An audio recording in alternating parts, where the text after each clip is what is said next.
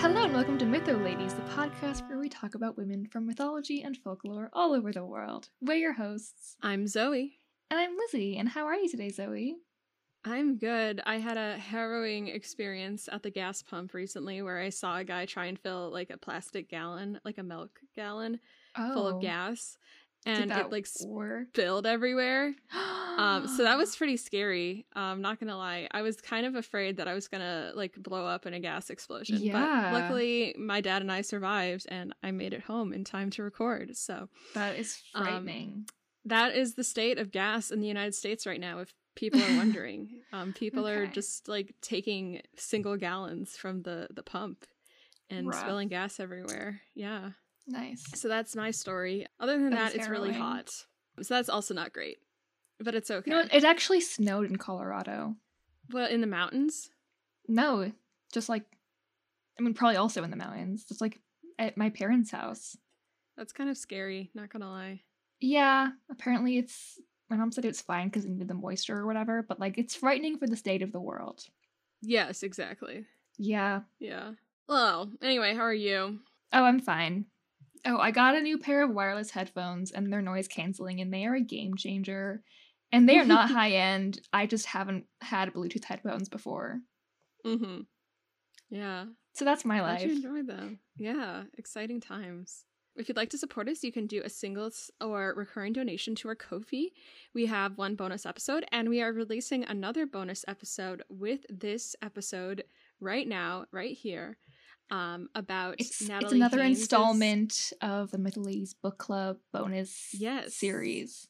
Yes, it's about Natalie Haynes's book, A Thousand Ships. So get excited. Um, I have a lot to say about it, so Nice. If you want to hear it, better pay up. That's all I have to say. If you are able, Yeah. we would appreciate it. Yes. So, Zoe, today's another themed episode. And what are we talking about? Yeah, so today's episode, we are talking about women from the Trojan War. And so basically, we're talking about women in re- either related to events described in the Iliad by Homer, referenced by name in Homer's epic poem, the Iliad, as well as other um, ancient Greek poems, fragments, and plays that talk about the events related to the Trojan War or characters related to the Trojan War. So, Lizzie, what do you know about the Trojan War? Um, so it was a war fought between the Greeks and the Trojans. Um, Mhm. from the from the city of Troy, and it began because Paris kidnapped Helen, who was the wife of Menelaus, the Greek Mm-hmm. king man. Um, Mm-hmm. which which Greece was more like a bunch of city states at this point. Mm-hmm. So Yeah. they so then all of the big cities of Greece all came together and they all sailed to Troy to fight this Mhm. big battle and everyone got super excited about the prospect of like glory. By everyone I mean m- men. Yeah. Agamemnon, I mean, Achilles, yeah. Odysseus, etc., etc. Mhm. And it was a Yeah. huge deal and a bunch of people died and it was really long. Mhm. Yeah. Yeah. Do you remember how long it was? I, I feel like it was t- 20 10 15 years one of those. 10 years. Yeah. It was And then it takes 10 Odysseus years. 10 more years to sail back home. So he's gone 20 years, uh, which is a long time. It's about basically my entire life, give or take. Yeah. Um, yeah. Give or take so- one year. Yes. And a few months. But anyways. um yeah, so basically a little bit of background on the story. I have it broken up into um five parts. So the first part is Zeus and Leda. So Leda was the beautiful queen of Sparta. She was the wife of King Tyndareus and daughter of the king Thestius of Aetolia. One day, when he was looking over the earth from Mount Olympus or wherever, I don't know, he was just looking over the earth, Zeus spotted Leda was immediately taken by her beauty, thought she was really, really pretty. And as Zeus does, he went down to earth and seduced Leda in the form of a swan. Ah, yes. And that night, Leda also slept with her husband, Tyndareus, and then she found out she was pregnant. And since she slept with Zeus when he was a swan, she laid two eggs, and from those eggs hatched two sets of twins. The first sets of twins were two beautiful women, Helen and Clytemnestra, and then there was also two two men, Castor and Pollux, who we're not going to talk about here for obvious reasons. Helen, being the daughter of Zeus, was the most beautiful woman in all the world. Part 2 Thetis and Peleus. At some other point, Zeus and Poseidon got into a huge fight over who would be able to sleep with Thetis, the beautiful sea nymph, as they were both really into her. However, basically the oracle took care of this problem because they were like, uh, any son of Thetis is going to become far more powerful than their father. And Zeus and Poseidon were like, well, that's not a good thing because uh, if we have a son who becomes more powerful than us, that would uproot the entire divine order of the Greek cosmos. Um, so they put aside their fight, decided not to sleep with her, and decided instead to marry Thetis to a mortal man. And so they chose Peleus, who was a pious mortal king. Meanwhile, part three Helen is getting married. So while this divine drama was taking place, Helen had grown into a beautiful woman of marriageable age. And mm-hmm. since she was so beautiful and famously so, suitors traveled far and wide from all across Greece to court her and her family and win her hand. And Tyndareus, her father, was kind of afraid to choose who was going to marry her because any rejection could because it was an immensely political decision basically anyone who reject he rejected could become very angry and declare war and they weren't like and he was not super into that prospect obviously so no. he was really hesitant in his choosing and instead he accepted counsel from odysseus king of ithaca in exchange for the hand of helen's cousin penelope who was also very beautiful and so Odysseus proposed that before the decision was made, all suitors should swear an oath to protect and fight for the couple regardless of the final decision. And so they all swore an oath, very formal. And then Menelaus of Mycenae was chosen as the lucky man to marry Helen. So the two got married and they were very happy. Were they? Or now. I mean, who's to say? Maybe they weren't. We don't know. Maybe we do know. I don't know. I don't know anything about. It. Okay, chapter. At least Menelaus four, must have been happy. Four. I'm sure he was over the moon, thrilled. Yeah. Um, so the wedding and the judgment. So the wedding, uh, meanwhile, we have this mortal wedding happening. We have a sort of divine wedding happening. The wedding of Thetis and Peleus was a grand affair. All the gods of Olympus were invited except for one. Do you remember who it was? Aphrodite. No. Wait. It was Eris, the goddess of discord. Right. Oh, I knew Aphrodite yes. was involved and somehow. So, yes. So yeah, she is. I was kind of guessing, to be honest it. with you. Um, and so she was really upset she wasn't invited, and so she got really angry and decided to play a prank. She decided to cause some discord. Not so a good person a to apple. not invite. yeah, but also not a good person to invite, right? Especially to a wedding. But you, you know? don't want her wrath. Uh, yeah, I don't know. Anyway, she took a golden apple and wrote "For the fairest" on it and threw it into the wedding party. And so everyone began arguing over who deserved the award. They were all fighting over who was the fairest in the entire party, basically ruining the reception, the wedding, everything. Um, and eventually the fight crystallized into three finalists. Do you know who these three finalists were? Aphrodite, Athena, and I want to say Artemis, Hera. No, it, it was Hera. Yes. Yeah, it was Hera. She loves being jealous. Hera, Aphrodite, and Athena. Yes. So each of them argued they deserved to be awarded the fairest of all the all all the people, all the gods. Um, and Zeus was afraid to intervene, and so he decided to appoint an impartial judge to decide who deserved the award. He selected Paris, who was the young prince of Troy, and he was tending sheep on a mountainside at the time. Um, he couldn't decide between the goddesses and was a little freaked out, obviously. So they decided to sweeten the pot a little for him. Um, Hera offered him political power and rule over all of Asia. Athena offered him wisdom and battle strategy. And Aphrodite offered Paris the most beautiful woman in the world as his wife. Wow. Uh, Paris was young and dumb, and so he chose Aphrodite, and therefore earned Helen as his wife. However, there's a small issue with that problem. She's already married. Um, yes, Helen was already married to Menelaus, so you see, you see how this is a problem. Chapter five: The War. With the help of with the help of Aphrodite and her son Eros, Paris managed to make his way into Menelaus's palace and steal away Helen. Some stories say that, you know, Helen was hit by one of Eros' gold-tipped arrows that made her fall in love with the person that she saw, and therefore she fell in love with Paris. Some stories are more like I don't know, like kind and say that Helen left on her own. I don't know if that's necessarily kind to her because that kind of would traditionally paint her in a bad light, but still like she had more will, like free. I mean, I feel like she doesn't have. I mean, she doesn't have that much agency if she was offered to him with no say whatsoever, just like by a goddess. Like, Yeah, I mean that's true. Um, but regardless, Helen leaves with Paris and goes to Troy. Um, generally, the story is Menelaus is off hunting or doing other kingly stuff, you know.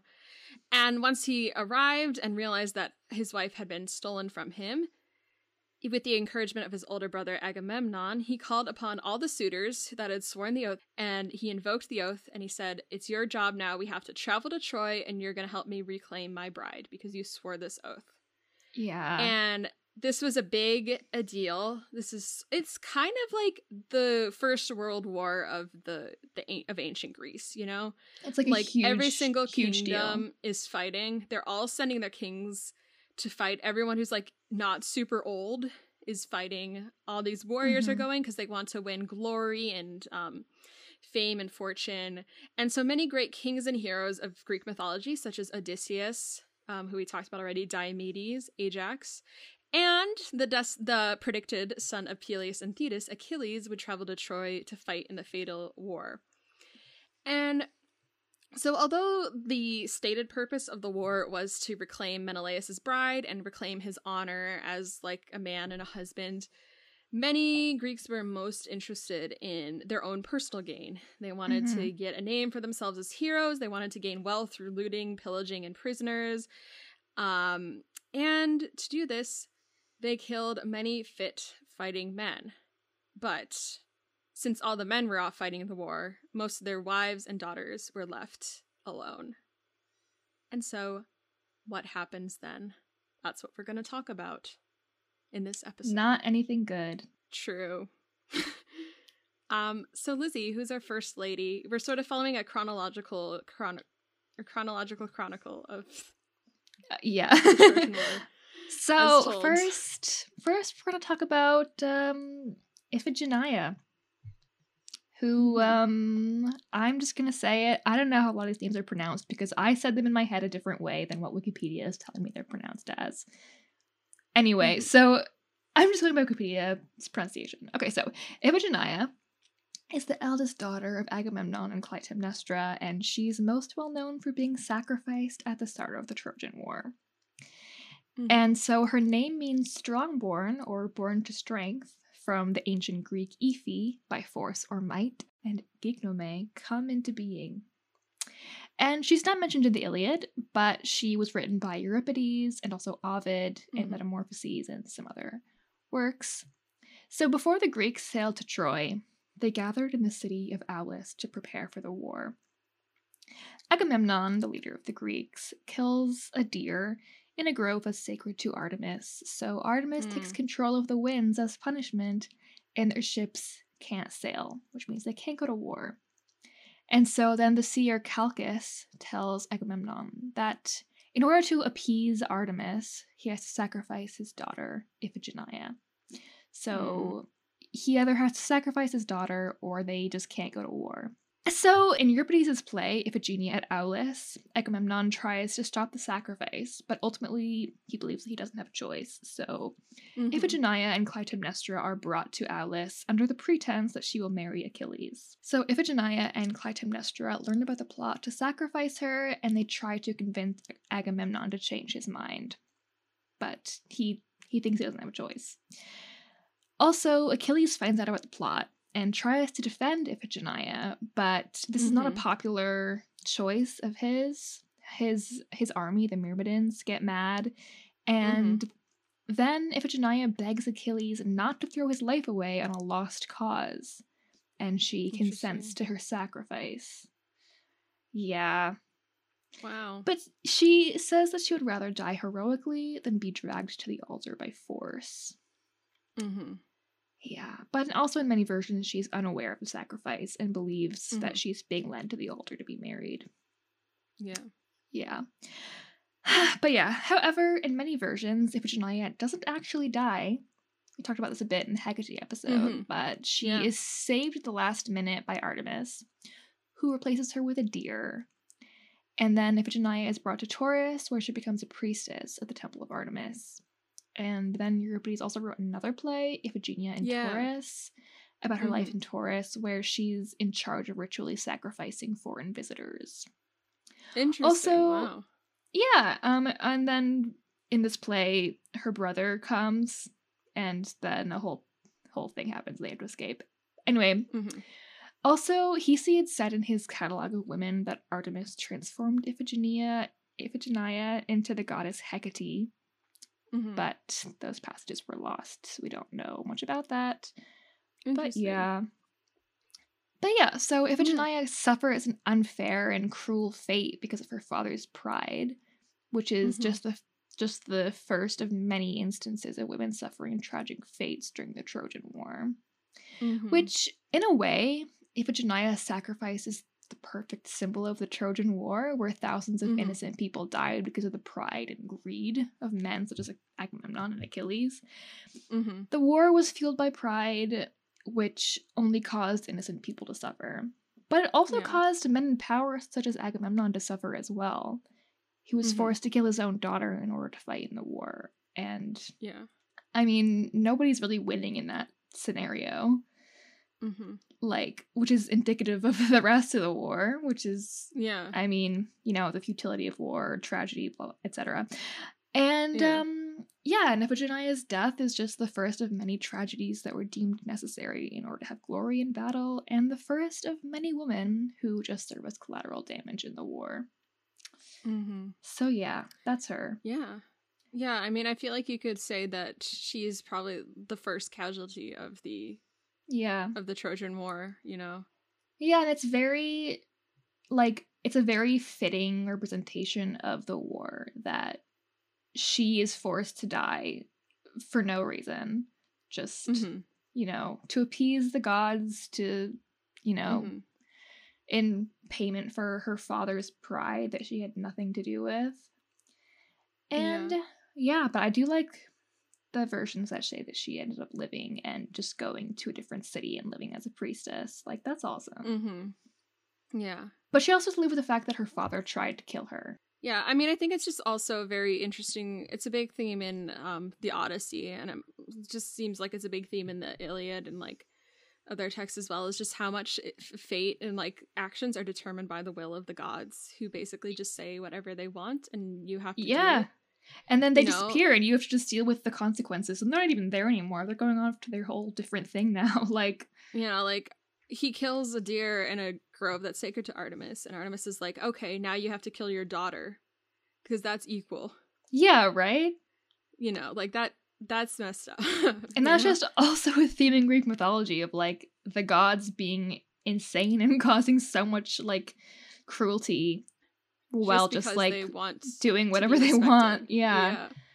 And I mean, like, it could be a commentary on, like, wow, women's lives were not valued at all in Greek mythology, which, like, Very much Gre- so. very much is true, especially in Athenian society at the time.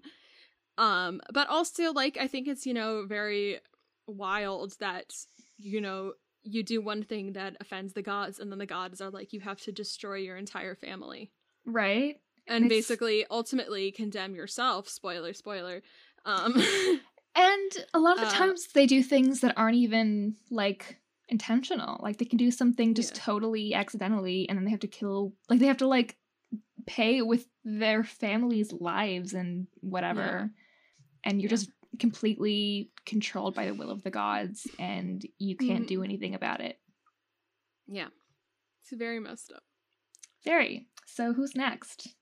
Our next lady is Chryseis, and her name comes from basically Chryses' daughter. The um is basically the translation, and she was the daughter of Chryses, the Trojan priest of Apollo. And so she was captured by Greek forces during the 10th year of the Trojan War, so the final year, um, and taken to their main camp to be distributed amongst the men as a war trophy, basically, which is what happened with women during the Trojan War, is that they were taken as basically prisoners of war and concubines for the men who captured them. And during um, sort of the distribution of the goods, to put it like grotesquely. Um, she was chosen by Agamemnon, the leader of the Greek troops, due to her great beauty. Um, but not long after she was captured, her father, Chryses, arrived in camp and demanded the return of his daughter. He even offered money to pay a ransom, buy her back, but Agamemnon viewed this demand as an insult to his pride and honor as a king and commander, and refused to return her for any amount of money, and forced Chryses to leave the camp probably humiliating him a lot and upsetting him. He's so but dumb. Agamemnon. Chryses threatened the, that Agamemnon would see the wrath of Apollo for his refusal, considering that Chryses was a priest of Apollo. Yeah. And so Agamemnon was like, LOL, whatever. But that night, plague struck the Greek camp, and soldiers began dying in like the hundreds and thousands.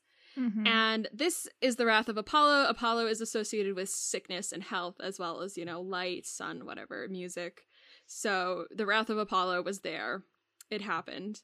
And so as the days passed, more and more soldiers grew sick. They started to get really angry.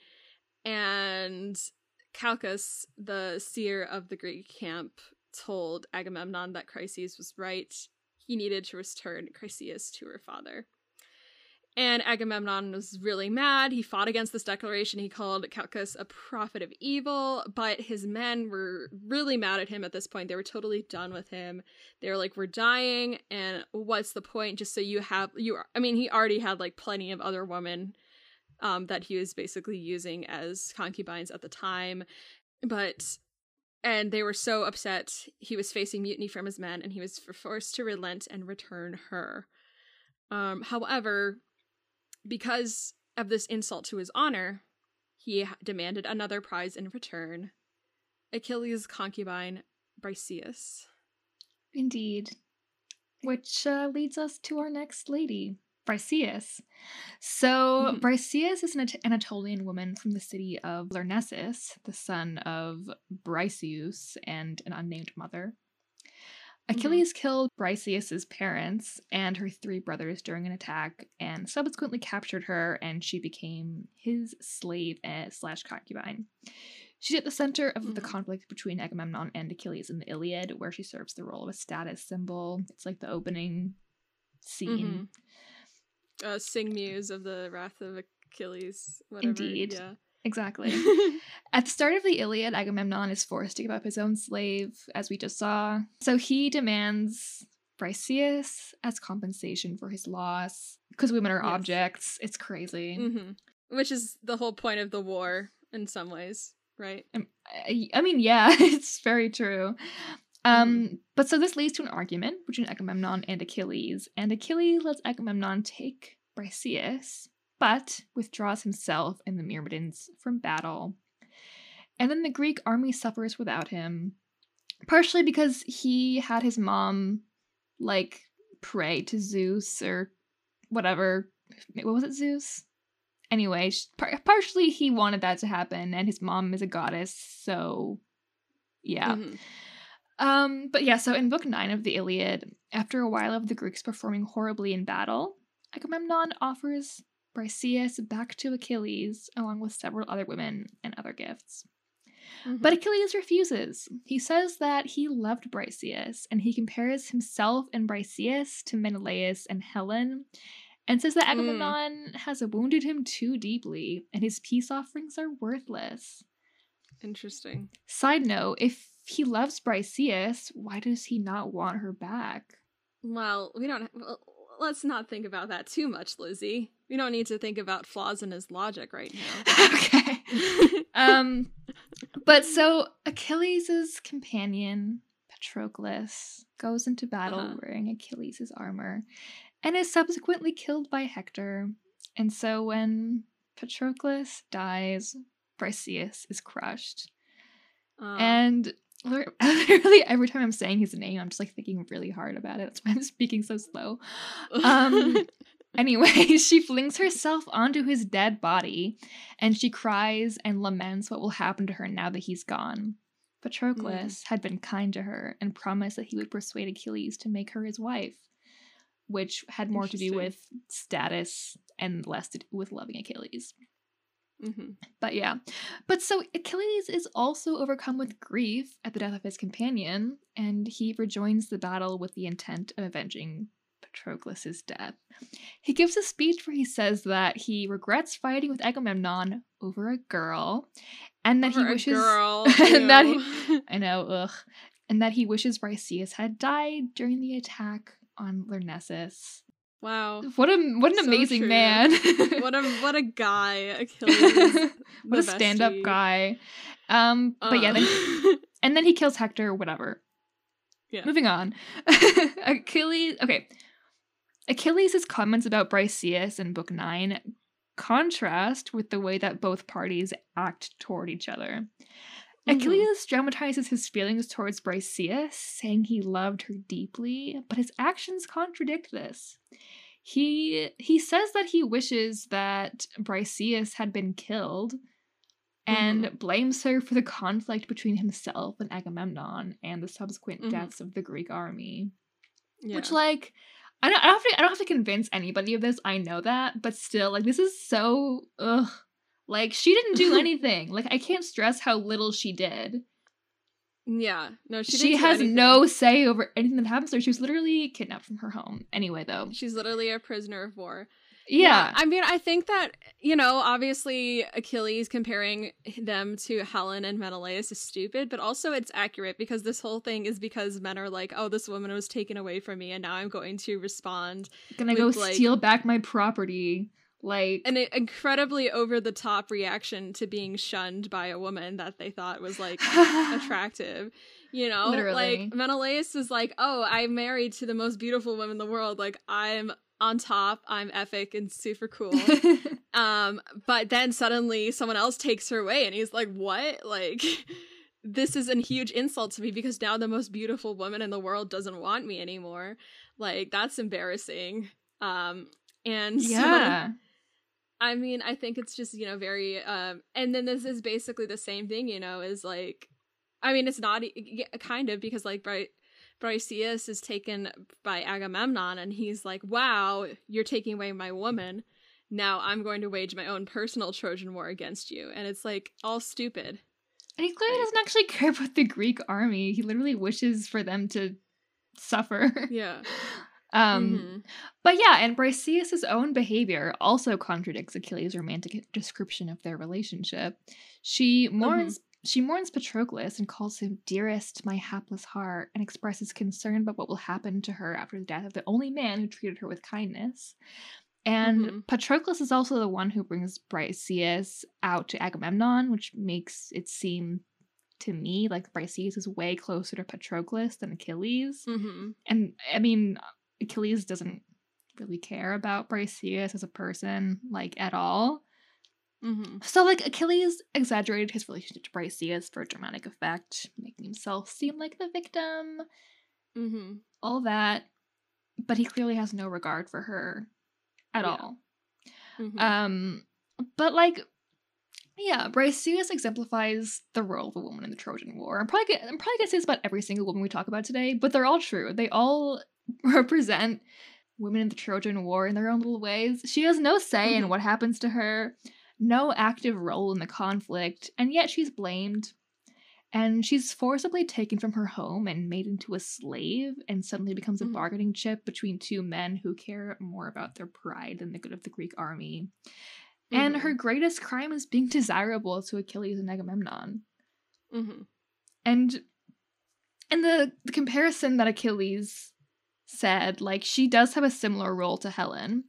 They both Mm-hmm. serve as symbols of honor and glory, and Helen's role in creating the conflict the conflict that led to the Trojan War is paralleled by Briseis's role in creating the conflict that led to the rift in the Greek army. hmm And yeah. And gosh, it's so frustrating. it's very annoying.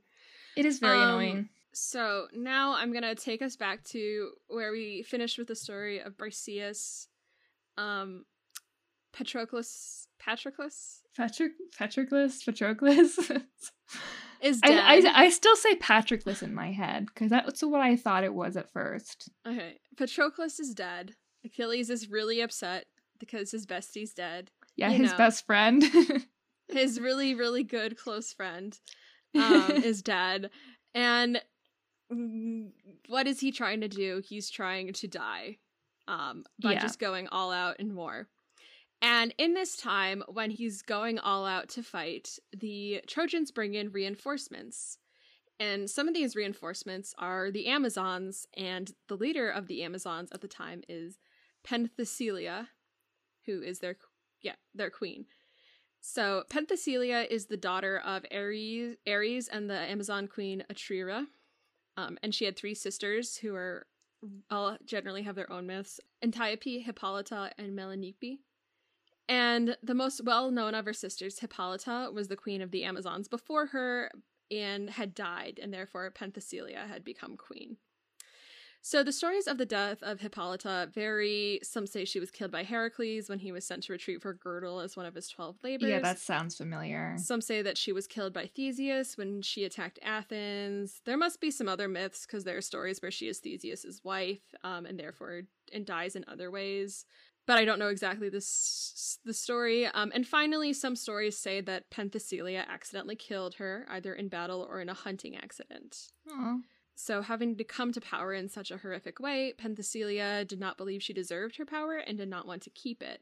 Instead, she sought to find a way to take responsibility for her actions in the way she knew how as a warrior, and therefore she was looking for a place to die on the battlefield heroically. And so, of course, the place where all the fighting was at this point was Troy.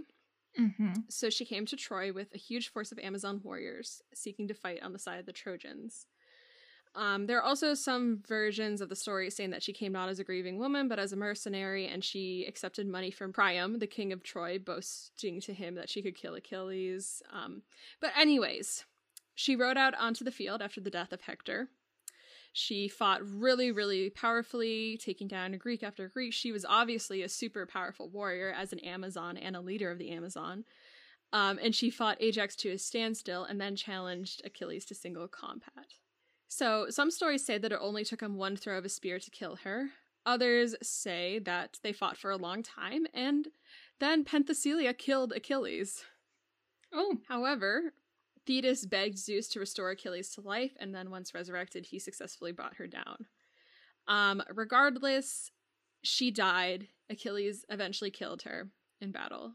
And when Achilles removed her helmet, he was surprised to find that it was a woman who had fought him so fiercely. And then the stories get like really weird and like gross and creepy about it. Like there's one that say he fell in love with her beauty. There's Robert Graves, I believe, who said that like Achilles like raped her dead body, Ew. um, which is really gross and not in the original mythology at all. Like it's is bad. But Thetis does so much for Achilles. Like, yeah. She's the ultimate momager. yeah, Um, she is.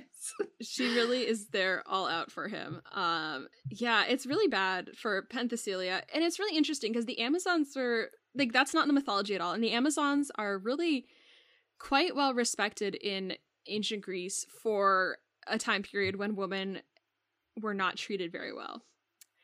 And so, aside from like Hercules, Heracles, they are the most depicted um, people on the sides of vases from mythology which is super interesting. Um, and there are lots of depictions of her getting like a funerary procession um, on the side of a vase or whatever. And like she's respected. She's viewed as this really powerful force. Like she fought Achilles, and some stories say she almost won. And some stories say she like did not almost win, but it's okay. Um, you know, and Yeah. it's interesting because in the popular retelling of the myth, Penthesilea and Achilles are essentially in the same place. They're both grieving the loss of Mhm. people that they feel they can't live without and feel partially responsible for the deaths of. They both want to die and they both fight the other, hoping that that will the other will kill them. Yeah. Um, and so, in her rage and grief, Penthesilea becomes possibly the closest of any warrior to defeat the hero Achilles, um, who is essentially unbeatable in hand to hand or like close range combat. And yeah, that is Penthesilea, She's cool. great Amazon warrior. Yeah, she's really cool. Um, I really like the very powerful story. They're depicted Yeah. as like gross, deviant monsters because they're like women who are like manly and whatever. Who, like, I think they're they're yeah. awesome. Anyway, though, um, okay, I will say like I don't like Achilles because he's a misogynist and etc. Whatever, whatever. But I I can't lie. Like I I it makes me so emotional to think about Achilles' grief for Patroclus. Yeah, Ugh, I mean, I, I think I'm gay. I can't help it. I think that stories about grief are really powerful and like I really enjoy I don't know, the idea of like the two of them fighting each other and both being like so devastated is just like really powerful to me. Isn't it? I completely agree. Because like, you know, there's a section in the Song of Achilles after Petro- Pat- Patroclus's death, um, where we it's like he keeps fighting all these people, and he's like, this time they're the one who are gonna do it, and obviously, like, no, they just like keep killing him. Like, no, he just keeps killing all of them, and he like can't stop like being the best warrior ever, yeah, and it's like his gift has become a curse because now he just wants to die. yeah, and like he Which always knew that he was gonna die in the war, but he did not think that Patroclus, Patroclus was gonna die in the war. And there's just so much like depictions of grief in the Iliad and like in the Trojan War stories in general, Yeah, like by everyone, right? Like I don't know. there's Achilles, there's like Agamemnon, there's like all the women, obviously. There's like King Mhm. Priam.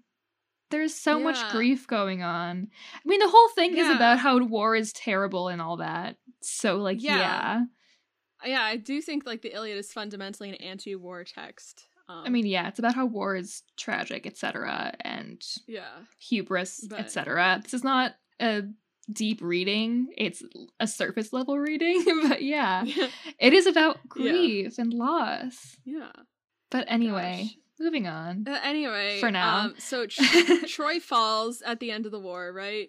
yeah, Troy falls. Um, There's the the, Greeks horse win. thing. There's the horse thing. There's the Trojan horse. Iconic story. Very fun. um, very times. fun. Um, but then what happens after Troy falls, Lizzie? so after Troy falls, basically all the women are like divvied up and sent to the little Greek men when they sail home and like as slaves. Anyway, so next we're talking about Polyxena, who is one of those women who just gets kind of kidnapped and becomes a slave. So she's the youngest Mhm. daughter of Priam and Hecuba, considered the Trojan equivalent of Iphigenia. Iphigenia. Iphigenia. That makes sense, and for Yeah. reasons you will find out if you don't already know. And she does not appear in the Iliad, but she's written about by other classical writers such as Euripides and Sophocles. So in Euripides' play Hecuba, the ghost of Achilles appears to the Greeks and demands that Polyxena be sacrificed to him. After Troy lost the war, Polyxena and Hecuba were going to be taken back to Greece as slaves, and um, this sacrifice was meant to bring about the wind that would allow the Greeks to sail home, just like Mhm. before when they first sailed to Troy with Iphigenia. Mhm. And so Hecuba begs Odysseus to spare her daughter, but Polyxena says she will die willingly. She Mhm. would rather die than live as a slave. But so she dies bravely as Achilles' son Neoptolemus slits her throat. I mean, it, the parallels with Iphigenia is very clear to me. Yeah, they're very obvious parallels.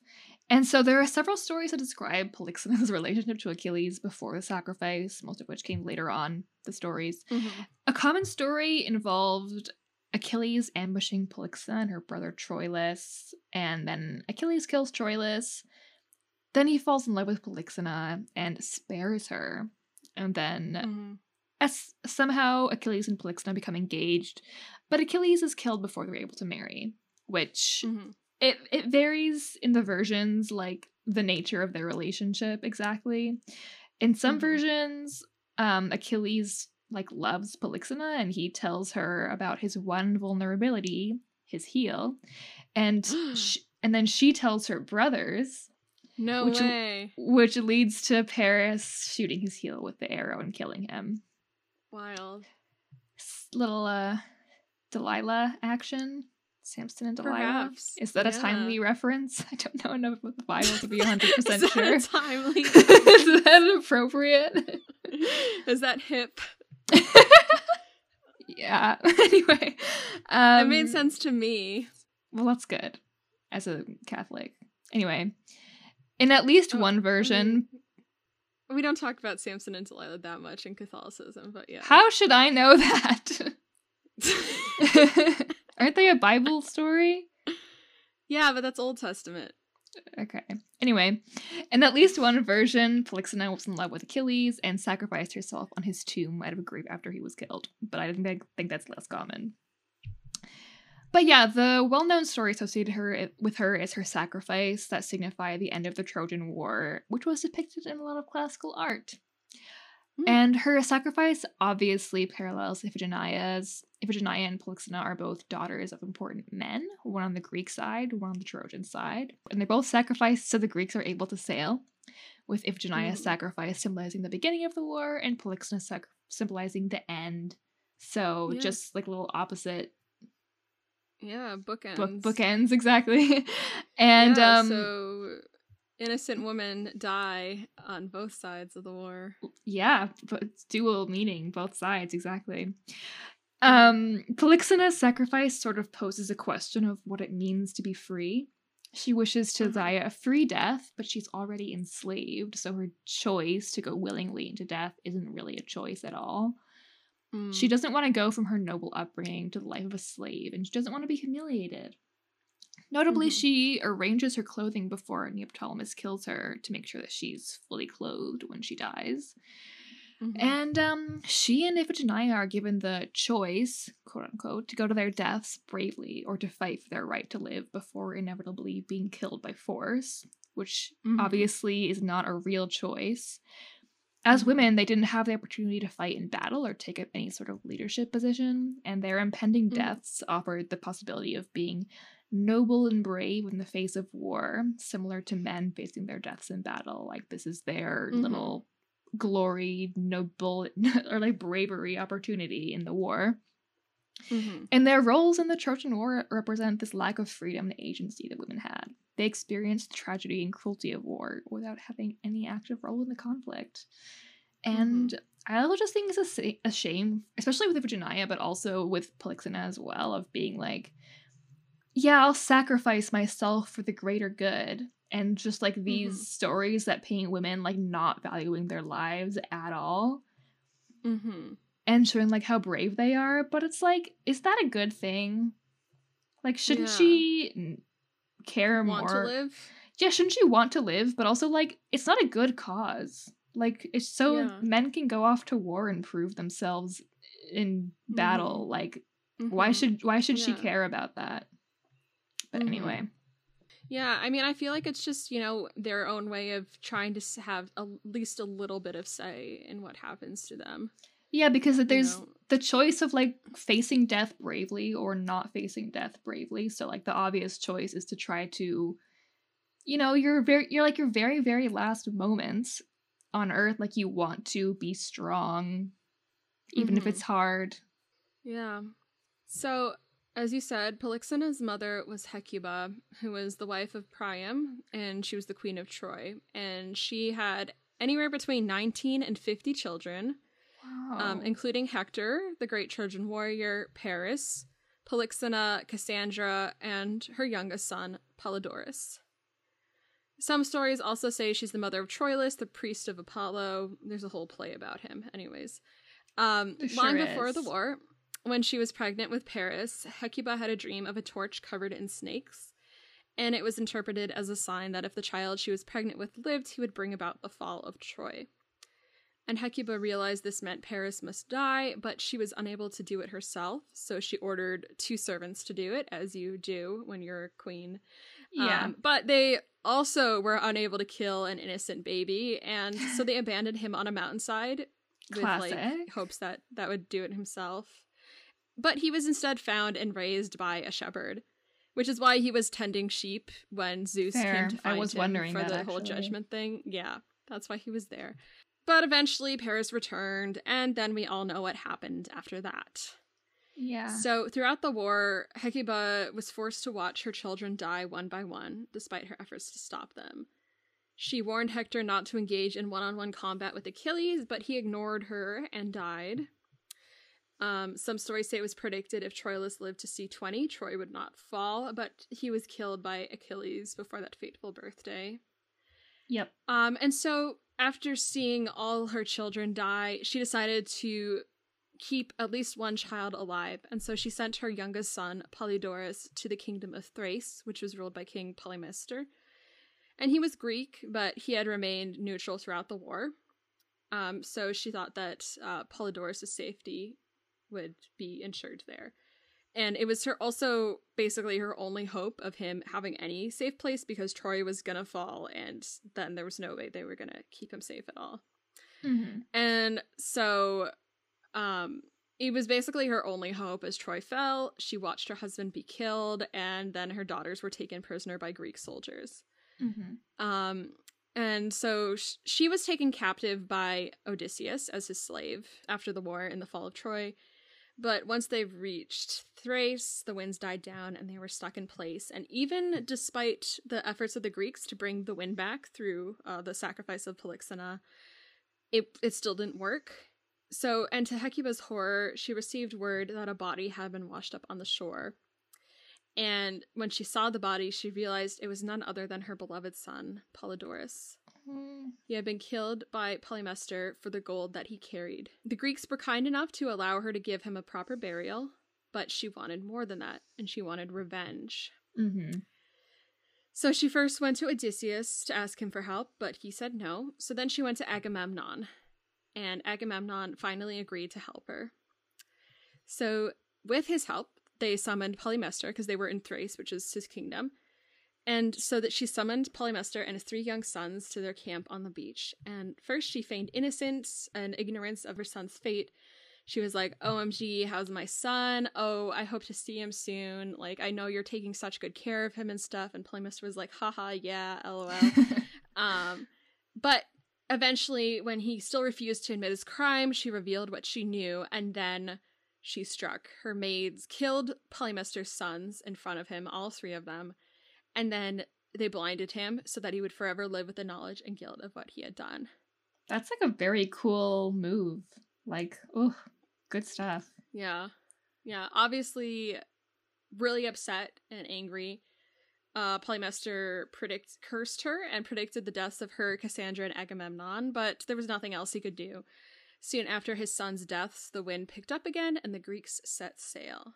And all of that story is from the play Hecuba by Euripides. That's basically the entire story of the play, um, which is really interesting. Um, and she is presumed by many, including implied by Polymestor in um, the play, to have died alongside Odysseus's crew during his fateful journey home. Basically, everyone dies except for Odysseus, so it's assumed that she also died. And um, other stories say that during her rage, she was transformed into a dog. Oh, And there's a tomb dedicated to her that was placed on the Hellespont between Turkey and Greece. Mm. So yeah, I mean, Hecuba's story is basically the story of a woman who loses everything, like literally Yeah. everything, and how you react to that. And so obviously she reacts with absolute devastation. She is completely I mean, in the play, she's completely unhinged. She's absolutely like distraught the entire play. She watches her daughter get taken away from her, knowing her daughter's about to die, and then she finds out that her son is going is dead, and like every she she's like lost literally everything. She's lost fifty children, which is an insane amount of children to lose. She's lost her husband. Mhm. She's lost her kingdom. I mean, Um, losing one but- child seems like unbearable pain. Like, no parent should have to experience that. But, like, having so many Mm-hmm. Yeah. children having to witness each of their deaths, that is just so horrible. Yeah. It's absolutely like devastating. And so ultimately, I mean, I feel like it's a story about war, of course, and its survivors and its victims. And it just shows the dehumanizing power of violence. Yeah. You know, by the end of the play, she's lost so much that she's basically like no longer able to act or like be a human anymore. Yeah. And in her grief and anger, she basically decides she wants to become like the Greeks. She wants to become one of their, like, and commit the same acts that they committed against her. She decides she Mhm. wants to kill, like, the sons of Polymestor, which is what he did to her, and, like, absolutely devastate him and make him go through the exact same thing. So she basically becomes, in her way, like, the enemy that she has been, like, victimized by for so long. And that's sort of her way of coping with her grief. Which, like, cycles of violence, etc. Yeah. Like, I, mm-hmm. as much as, like, it's wrong to kill people and to kill people's children in front of them, like, she, she did the same thing. Like, she was, like, righteous anger, you know? And Yeah, I mean, like it how is, violence breeds more violence, etc. Yeah, I mean, I think that's basically the point of the play is about cycles of violence and how violence breeds more violence. Like that's literally, I think, the absolute point is Yeah, that because of all she's been through, she is acting the how she's basically put taking the pain that she's experiencing and put it onto others because that's the only way she knows how to deal with it because that's all she's been experiencing for like the past 10 years. Like at some point she has nothing left to lose. So Yeah. what is she gonna do at this point? Like she can either let's like lie down and just like die of grief, or she can take out her anger. Which could be Yeah. I mean, it sort of doesn't like solve anything. It can be like a cathartic outlet for her. Yeah. And just seeing Mm-hmm. so much violence in these past 10 years and just being like, well, how is that fair? Like, I can do the same thing. hmm And I think that also the wind coming back at the end of the play, finally, after Polymestor's sons are killed, is just so powerful because it basically is saying that's the necessary sacrifice that needs to be made. Um, is the three sons like those are the people that's what needs to happen is that they need to die Mm-hmm. um, and so it sort of validates Hecuba's rage and anger and grief, and also like it also just shows Polyxena's death is more futile because she didn't even need to die Yeah. because that wasn't even the sacrifice that needed to be made, or maybe it needed to be on both sides. Like who's to say? But yeah, it's just really striking. Um, in the end. Definitely. Like you have to wonder, like the survivors of the war, like how do they even feel? They must not have felt like good. Like every they just witnessed Mhm. so much violence and death, and like seeing their friends and loved ones die. Like they can't have been very like happy when the war ended. No, they, were probably like, "Get me out of yeah. here! Like this sucks." Yeah. People who like Mhm. went to war super young. That's like their entire lives was just like fighting in this war. Yeah, and I mean, like, probably if you're like a young Greek soldier and you went seeking glory and thinking this is going to be a fun, quick war for you to like go and get a bunch of money and then like come home, and then like living with the grief and like trauma of seeing how just awful it was. And in like Hecuba, the play, it's so clear that Agamemnon and Odysseus are just like exhausted. Like, the war has taken everything out of them and they're so tired um and they know that like it's been horrible and that they've done horrible things and they just want it all to stop and yeah. that's sort of why like odysseus is like no i'm not gonna help you commit revenge because like what's the point mm-hmm. you know yeah And also, like, nobody makes it home from the war other than Odysseus, and he dies shortly after. So, like, really, there was no point to any of this, right? yeah i mean agamemnon gets killed right after he gets home He makes it Um, home. Oh, oh yeah he makes it home and then clytemnestra kills him for killing their daughter and having an affair yeah. um, Ag- Agamemnon kills Iphigen- Iphigenia, and then Clytemnestra kills Agamemnon, and then Yeah. their son then kills Clytem. kills then Orestes, Clytemnestra. exactly. Like, it's just like a whole cycle of like yeah killing people over and over Mhm. again to Yeah. avenge other deaths. Just continuous cycle, never ending. And I don't I think that's generally like their point is them being like and then War also is in the futile. end in order to stop it, they always have to have the gods to intervene. Like in the end of the Oresteia, which is the three play cycle that um, Aeschylus wrote about um, Mhm. that story. Basically, the final play, Eumenides, is a trial in which they decide whether or not um, Orestes should like basically be condemned for killing Clytemnestra when it was basically a you know an honor killing to avenge his father and ultimately like they decide that he was in the right and then at the end of um the odyssey like everyone's really angry at odysseus for killing all the suitors but then like sort of zeus and athena come down and like broker peace between them and then it stops and that's the end And it's all just you just kind of left with the impression of like what was the point of all of this? Which is Mhm. incredibly true. There wasn't a point to any of it. yeah And it's just tragedy for no reason.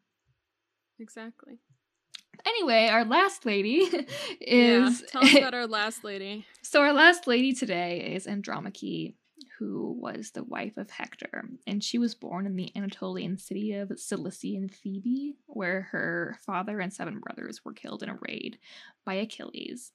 And her mother was able to buy her freedom and was then killed by Artemis. Um, Hmm. yeah, but then she married Hector, and by all accounts, they had a very loving relationship. They had a son, Astyanax, who was thrown from the city walls by Neoptolemus.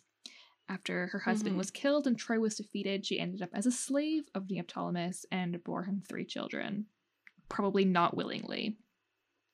And Yeah. so in Virgil's Aeneid, after Neoptolemus is killed by Orestes, Andromache is then passed to Helenus, who was Hector's brother. And the two of them end up inheriting the rule of the city of Epirus, where Andromache continues to make offerings to Hector's cenotaph, Hmm. which is nice. And when I okay, yeah Helenus was also a slave, but somehow when Neoptolemus died, everything went to him. So like Andromache, the rule of the city, etc. But Yeah. anyway, so Andromache is celebrated for her fidelity and virtue, and you can see in the Iliad that she truly loved him. She's really torn up by his death, and she leads the women of Troy in mourning him, which is really sweet Mhm. because I think most of the romantic relationships are like dysfunctional at best, but they had a very loving relationship, and it's very sweet.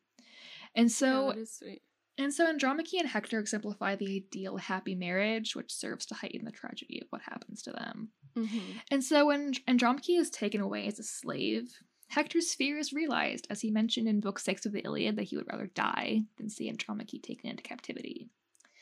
And Mm. he feared that that would happen, and it did. And Andromache's entire family is taken from her during the Trojan War, and then she's displaced from her home, which fulfills the Mhm. horrifying fate of women during war, the one that Hector feared for his wife.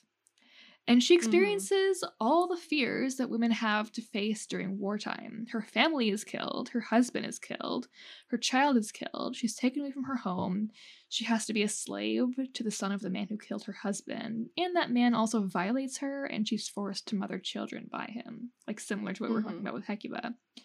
And so, for this reason, she represents the tragedy of women during the Trojan War. hmm And I mean, the Trojan War was tragic for literally everyone involved, but like the women Mhm. had no say in the conflict whatsoever, and they paid the price Yeah. just as much as anyone else. uh-huh absolutely But she is said to have died of old age in the city of Pergamon, which hmm is kind of nice because most of the women did not make it to old age, so good for her for being able Yeah. to die a normal death, as it seems. yeah you know she's the survivor Yeah, she's the survivor, which in a way is not ideal, but um hmm at least she didn't die tragically, right? exactly But but yeah, and just so the whole thing is the Trojan War was terrible. bad It was yeah. bad. And war is bad war is bad. and there's just every way you look at it, like what was even the point of this war? There's yeah nothing there was nothing righteous about it. Everyone just Mhm. wanted glory, and by the end they're like, we should not have done this. This was Yeah. not worth it. exactly and then hundreds of thousands of men die i don't know lots of men die i don't know what population numbers we're talking but like I don't know either. Um, but lots of people die. for all the men that died they either left at home women and children who had to go on without them because their husbands went off to fight in a war or they killed a bunch of women and children and the, or the families of a bunch of women and children and like enslaved the women or both Yeah. and yeah so in the fate of women, specifically of Trojan women, because a lot of the Greek women were just like at home in Greece, but like yeah all all the Trojan Mhm. women, like you know, their fathers, husbands, like brothers were all killed in raids, and then they were Mhm. taken as slaves. And Mhm. even the ones who were like, you know, King Priam's daughters who lived lives of luxury, like in the end, they also were captured as slaves. Like no Yeah. Trojan woman escaped like this horrible fate and Mhm. like violence. So yeah. yeah And both sides were in the wrong and it just sucked. yeah Good stories though. yeah that's the trojan war baby glad we got to cover that I know. Yeah. Well, thank you so much for listening to this episode. Uh, if you liked it, we have a bonus companion episode that you can access on our Ko-fi with a one-time or recurring donation.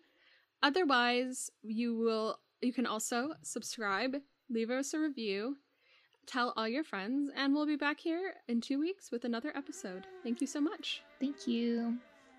Bye. Mytho Ladies podcast is produced, researched, and presented by Elizabeth LaCroix and Zoe Kenninger. You can find us on Instagram and Twitter at Mytholadies and visit us on our website at mytholadies.com. Our cover art is by Helena Cayo. Our music was written and performed by Icarus Tyree. Thanks for listening. See you in two weeks.